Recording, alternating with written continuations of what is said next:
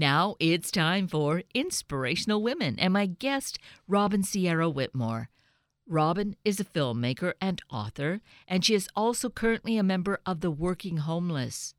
That has such a crazy ring to it, but it is the harsh truth for many and a growing number of our citizens. Right here in the Puget Sound, we see the homeless individuals all around us. We may have judgments or have heard things. Today, as we meet Robyn Whitmore, I hope we will gain some important and useful insights. Robyn Sierra Whitmore, good morning. It is so wonderful to welcome you here this morning. Oh, thank you. Good morning. Thank you for having me on. I appreciate you. I appreciate the fact that you are available to talk about such a uh, an important subject and to talk about your life and all that you are doing because when we're talking about homelessness, we know here on you know in the northwest it's just such a huge and critical problem, but it's you're experiencing elsewhere across the country. You're writing about it, you're filming this, you've even experienced this yourself, correct? Yes. I am a member of, they call it the, you know, working homeless. And um, a lot of individuals don't really understand or can't really equate the two. It's like you're working, like I'm working a full time position. However, on my side of the country, as well as in my research, a lot of the country is going through this very thing where a lot of um, growth has occurred in, let's say, the last decade. So a lot of real estate developers are taking advantage of that growth and have really increased uh, rental prices. So units, apartments, um, mortgages that probably would have been maybe, you know, um, a lot lower, maybe an apartment here in Atlanta, for example, um, 600, maybe between maybe four and 600, is now double, almost triple that currently. So you have a lot of individuals who are being forced out, if you will, of their um, of their dwellings, of their residences, because you can afford everything else. It's just the rent. when so. it's doubled from what you originally signed up for, if it's even increased 50%, that's right. a huge hit because typically our income doesn't keep pace with that. Right. Right. And that's another, you know, that's another, you know, issue to go along with it because you're if you're not getting, you know, performance raises and, you know, um, increases in your salary, um, then that that can you know deem to be a, a huge problem, and so you just have a lot of individuals going to work right along with you know you. A lot of people ask me, you know, does anyone know? Can anyone really tell? And I'm like, I don't think you can really tell if someone is a part of that community unless they specifically, you know, pull you to the side and tell you. Because we we look we are presentable, you know, and to our to our peers and our coworkers and it's just, you know, another day you you work your Monday through Friday and it's just like a new norm, I call it. but there's such a stress that has to be a huge part of that. Yes, you, you we can't necessarily tell, but inside, because you have to juggle like, where will I be staying tonight? Will it be safe where I'm staying? Where will I be able to uh, get cleaned up, you know, take a shower, that sort of thing? Those are all right. such stressors, right? Right, exactly. And that's the reason why I wanted to, um, you know, with the new book as well as the new film, Fighting for Normal, um, I wanted to address that there are a lot of individuals who, if you were, if you already had, say, a gym membership, Um, like over here, we have the Crunch Fitness, we have the LA Fitness. So if you already have those ongoing memberships, I say keep them up. And because, you know, you can utilize those facilities there before, you know, before you go to work. Um, and even if you're off, you you still you're paid up for however long. And um, so you can utilize um, those amenities in that way. Also, I say if you are a frequent, um, different hotel chains have frequent stay clubs, kind of like how airlines have the frequent flyer, you have the frequent stayer. So if you learn the way each chain operates with its point system and that type of thing, you can see how you can save a lot of money by utilizing um, their point system. And so you can stay almost close to free, if not free. Um, it takes a while to accumulate points to get a free stay, but I've literally um, accumulated enough points to, for example, tomorrow where I'm going to be, um, I configured the way to take it down.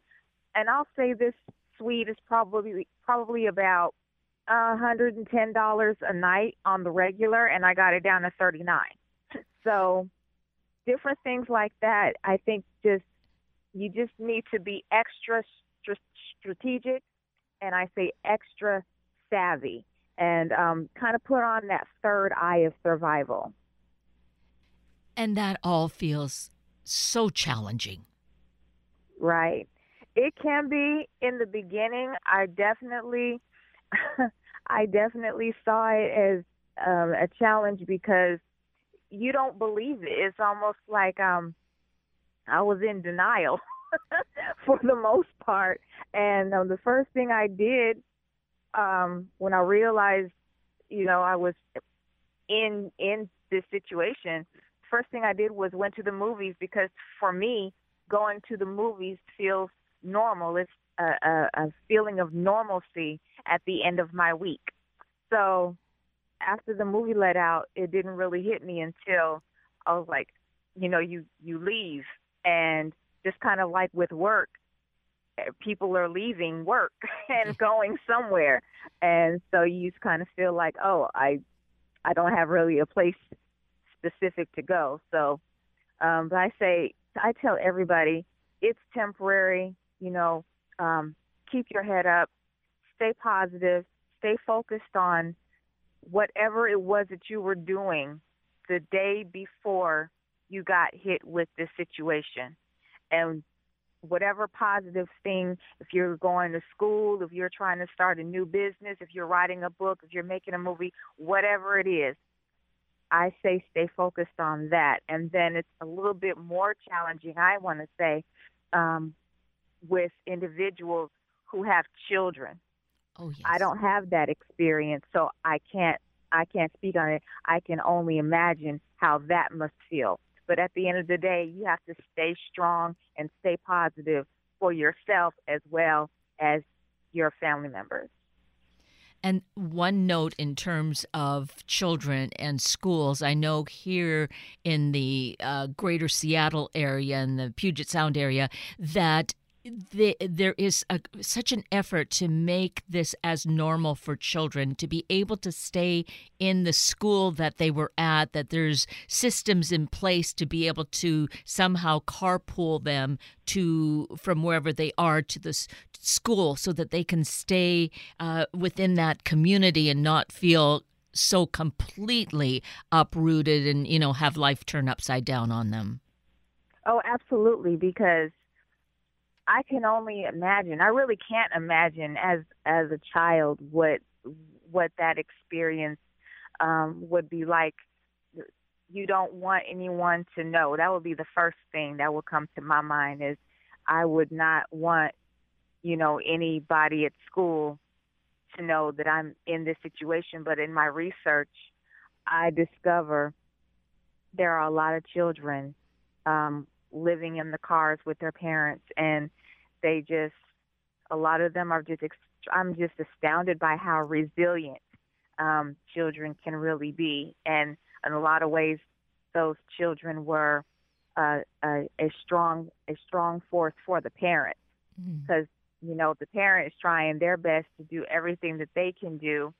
Um, so yeah, so my thing is absolutely, and if you do have transportation, because a lot of people they don't have you know transportation to live in. A lot of people you know are on public um, transportation, you know, with their families and things like that. So my thing is, even though it's not the greatest of of you know dwelling, but I'm like at least I can go and sit in my car, you know, and not draw attention to myself and what I'm doing.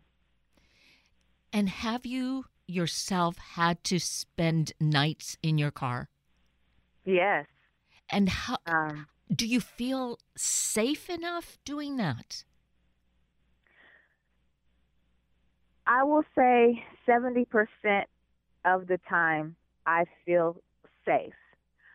I do a lot of research like I say. I think the the more knowledge you have about this situation and the more you know in reference to different retailers across the country that extend kind of like an invitation um, because we have that. So I say, especially if you're a woman, don't be like in a park or anything like that.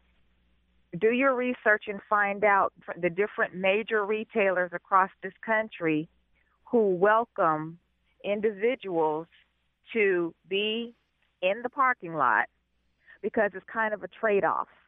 We're working, so we'll get up and you'll go into the retail chain and spend money on something, whether it might be, you know, you might need some new a new tube of toothpaste or something or, you know, mouthwash, what have you. So I say there are security cameras as well. So Atlanta Police Department, they have the different monitoring systems and that helps so that you have the police kind of monitoring what's going on in those, you know, overnight hours. So that's the reason why I say that 70 that covers the 70%, but that eh, other 30% for me is the just the whole idea behind the fact of okay, I'm outside. I'm still outside. Anybody could come up and, you know, rob me anything could could go on but i just try my best to just stay focused and it's difficult to sleep you might have difficulty sleeping for you know a long time there's no way i don't think anyone can really get a really good night's sleep because you kind of have to sleep with one eye open in those type of situations Right. Which then, of course, has a snowball effect. You're not rested, but you have a mm-hmm. job to go to. You're not going to be able to give a 100%. Hopefully, you can give like 80, 85%, something like that. But we can see what tension exists with that. Right. So that's the reason why I, my, my um, direct supervisor is great. Um, because I said I needed to be honest with my direct supervisor uh, about you know my situation so that if anything should happen to me um at least at least he would know and be abreast of of what's going on. And so i asked him give me put take me off take me off days. That's first thing. Take me off days and give me as many nights. I'm fortunate to have you know a a position at a company that has, you know, more than just the one or two shifts. We have an overnight. So I say volunteer for all the overnights so that you can have a place to be overnight as many times as possible during the week because if you if you're in this type of situation during the day that that has to be tough that really has to be tough and I didn't want to do that to myself so I just said um give me all the nights you have, take me off days, and put me on nights. That is so incredible. And I think we should mention your book, where the book Your Battle Scars Are Beautiful which is yes. a, which is an incredible title and you know se- speaks volumes so thank you for writing that and coming up with that title you're welcome yes and I think what we find here, you share with us so many various stories along the same theme that I feel give us valuable insight and hopefully build compassion. Right. right? I definitely wanted to reach out um, to everybody in the in the stories in the writing because so many, especially the younger generations, um, have a tendency to look at someone's life, let's say like a uh, Oprah Winfrey or you know a Michael B. Jordan, if you're in the acting world, that kind of a thing. And so many individuals they want to look at your life now, and we're very happy for those individuals and their success. However, I had always been more interested in the journey getting to your your here. And um if you feel like I've made it, you know, I've arrived, that kind of thing. And I basically interviewed, you know, a variety of individuals who are currently CEOs and started their own businesses and they're, you know, experiencing great levels of success present day. However, they were stunned when I was like, but I don't want to I don't want to know about all that. I want you to tell me your go as dark as you know a place and go back if you can with whatever you feel comfortable sharing with me, the one thing that you would definitely say shaped your character and gave you that motivation to do what you're doing right now. So, some individuals, they were um, in the strip club. Some individuals, they were in college and something, you know, happened where they couldn't afford, no, they could no longer afford tuition. So they, you know, felt like they did what they needed to do. That one thing and I think that everybody can kind of come into agreement with that there's at least one uh, experience that you have in your life that shaped you into doing what you're doing right now. And that's what that book is about. Right. And, and so that comes through loud and clear. And I think gives us that encouragement and hope that uh, these times of hardship are not something to be embarrassed about or try to run away from, to appreciate that they do, as you said, shape us, help us to become the per- person we're meant to be here on this earth. Right. And um, so I I have quite a few you know, of my own. Um, but I was but I was like, that's all fine and great, but there are other people who have a testimony of their of their own as well, and so um, we have a lot of commonalities. You know, um, a part of the as being a part of the human race, we all have that core commonality. You're going to go through some type of a trial, no matter who it is, who you are. You know, you're going to go through something, and you you might get a little bit beat up during the process, but it's but it's not about you know it's about how you you know came out on the other side after you know you went through life you know dragging you around a little bit and you didn't give up. You you got a little dirt on your you know skirt and and clothes but you brushed yourself off and you kept you kept going. And at the end of the day, I most emphatically think that a lot of the younger generation really needs to understand that very concept. Because I speak a lot in my motivational seminars to a lot of individuals who want this microwave kind of like a life where you just go maybe to maybe a, a some type of a school for eight months or so pop it, pop in a little bit of experience, and then boom, you know, you set like a microwave. You set it to 10 minutes, and then you come out, and they're thinking, I'm going to get automatically, you know, be a millionaire or something like that. And I'm like, that's not that's that's not the way it goes. and um, even with starting a film production company, I have a lot of actors and actresses who think that very thing that you can just waltz in, say a couple of lines, and boom, I'm on the same level as Whoopi Goldberg. I'm sorry, no, it doesn't work that way. So. Even Whoopi had to pay her dues, and exactly. she didn't. It took time to get to this place. Right, exactly. So that's what the book, in a nutshell, is about, and hopefully it can be a, a, a strong blessing to somebody um, who might be going through some of the same thing or you know something very similar to what um, a lot of the individuals in the book um, were going through back then. Because that's part of it sharing our stories whether in print or also you are as a filmmaker you have that avenue.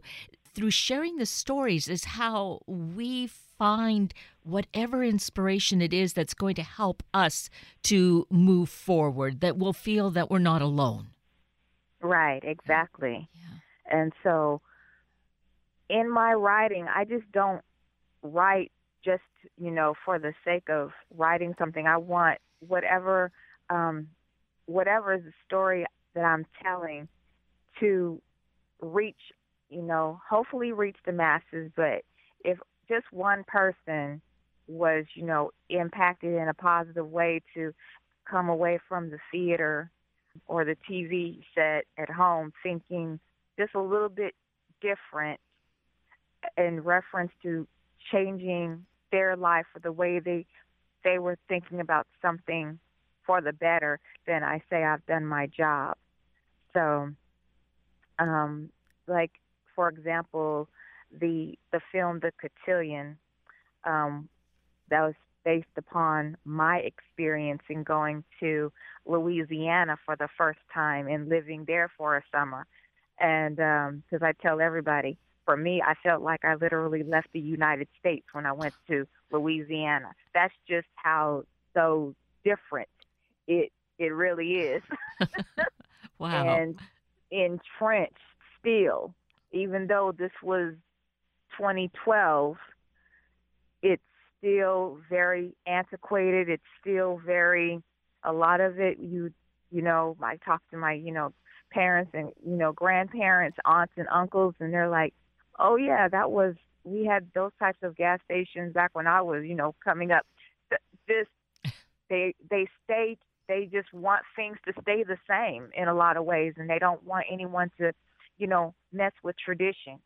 And I became extremely fascinated, in particular, with the debutante ball that still goes on to this very day, and how the young ladies, whether you're graduating from high school or college, you're coming out and being presented, and you know your father and your grandfathers, they present you to the world, and um, so I really had a great time. My experience over there, uh, I think that was the first time ever in my life having real catfish, and uh, and so my thing is that story. I said, let me build a family. Let me build some of these traditions around an actual family, because all families are going through or have gone through something, and um, so I really had a good time um, going back and forth in between, you know, Baton Rouge, uh, Louisiana. So, if people want to, and we trust they will want to explore further and get more information, find the book, find the films, how should they go about doing that, Robyn? Uh, yes, so you can go on Facebook to Robyn Whitmore Studios, also Twitter at Robyn Whitmore, and also on Instagram at Robyn Whitmore and try and make it easy for everybody to get into contact with us. And we should make clear that Robyn is spelt with a Y. Yes, with a Y, not an I. yes. So uh, many different ways then to reach you, find you, get more insight into this really critically timely uh, topic, subject area that we're talking about this morning, and the way that you address it uh, from a, a, a very uh, literal way because of your own personal experiences, but sharing it in a way that all of us can, in some way, find a, a way to be content connected and do something uh, constructive about it. And thinking right. about that, if if you were able to, you know, grant were granted a wish to make some change, what would it be to make things better or different in our world? I definitely would want to speak to all of the current politicians who, even if they dropped out of the race, um, Kamala Harris, you know, Andrew Yang, all of them. I would love to get all of the politicians in a room for a day of just, you know, let's talk about this housing crisis for a minute and also get, you know, the people who are already in elected offices, you know, elected officials involved because it's it's not just an Atlanta issue. It is a variety of city issue. Um, you have you know ten cities in Portland and Los Angeles, and just from coast to coast. Yes. So first things first, the people who actually have the authority and power and influence, I would love to get them into a room so we can really start putting together an actual plan as well as the real estate developers across the country and say, okay, let's get an actual plan to help put up affordable housing where everybody could win. The real estate developers as well as individuals who need housing right now. If we can come up with a figure or whatever that's in the middle of the road so that no one's feeling like they're coming away the lesser. And that, you know, that's what I feel like right now would be in a perfect world type of situation for especially myself because I'm not saying that Medicare and, you know, the um, medical insurance and education, college tuition, all those issues are extremely, you know, poignant. However, I don't think we spend enough time talking about the homeless situation in our country as much as we do those other issues. Well, when you put out this thought into the universe, we trust then it's like this prayer it's put out there. We'll see what kind of answers will come your way. How's that? Yes. Yeah yes i'm declaring that yes yes well, Robyn Whitmore, I really wish we had more time. This has just been so stimulating, such a critically important conversation.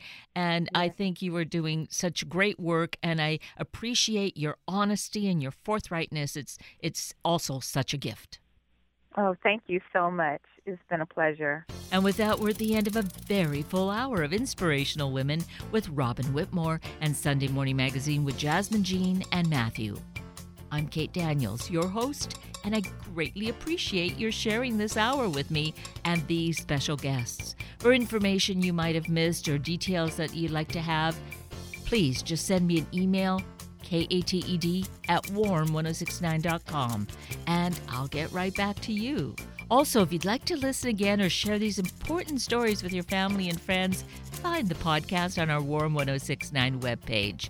Just click on the podcast tab and look for the show and guest names. I now wish you and your family a day of compassion and desire to be part of the change in creating a better world. Have a week of the same, and then please plan to join me again next weekend for another hour of Sunday Morning Magazine and Inspirational Women on Warm 1069. Good morning.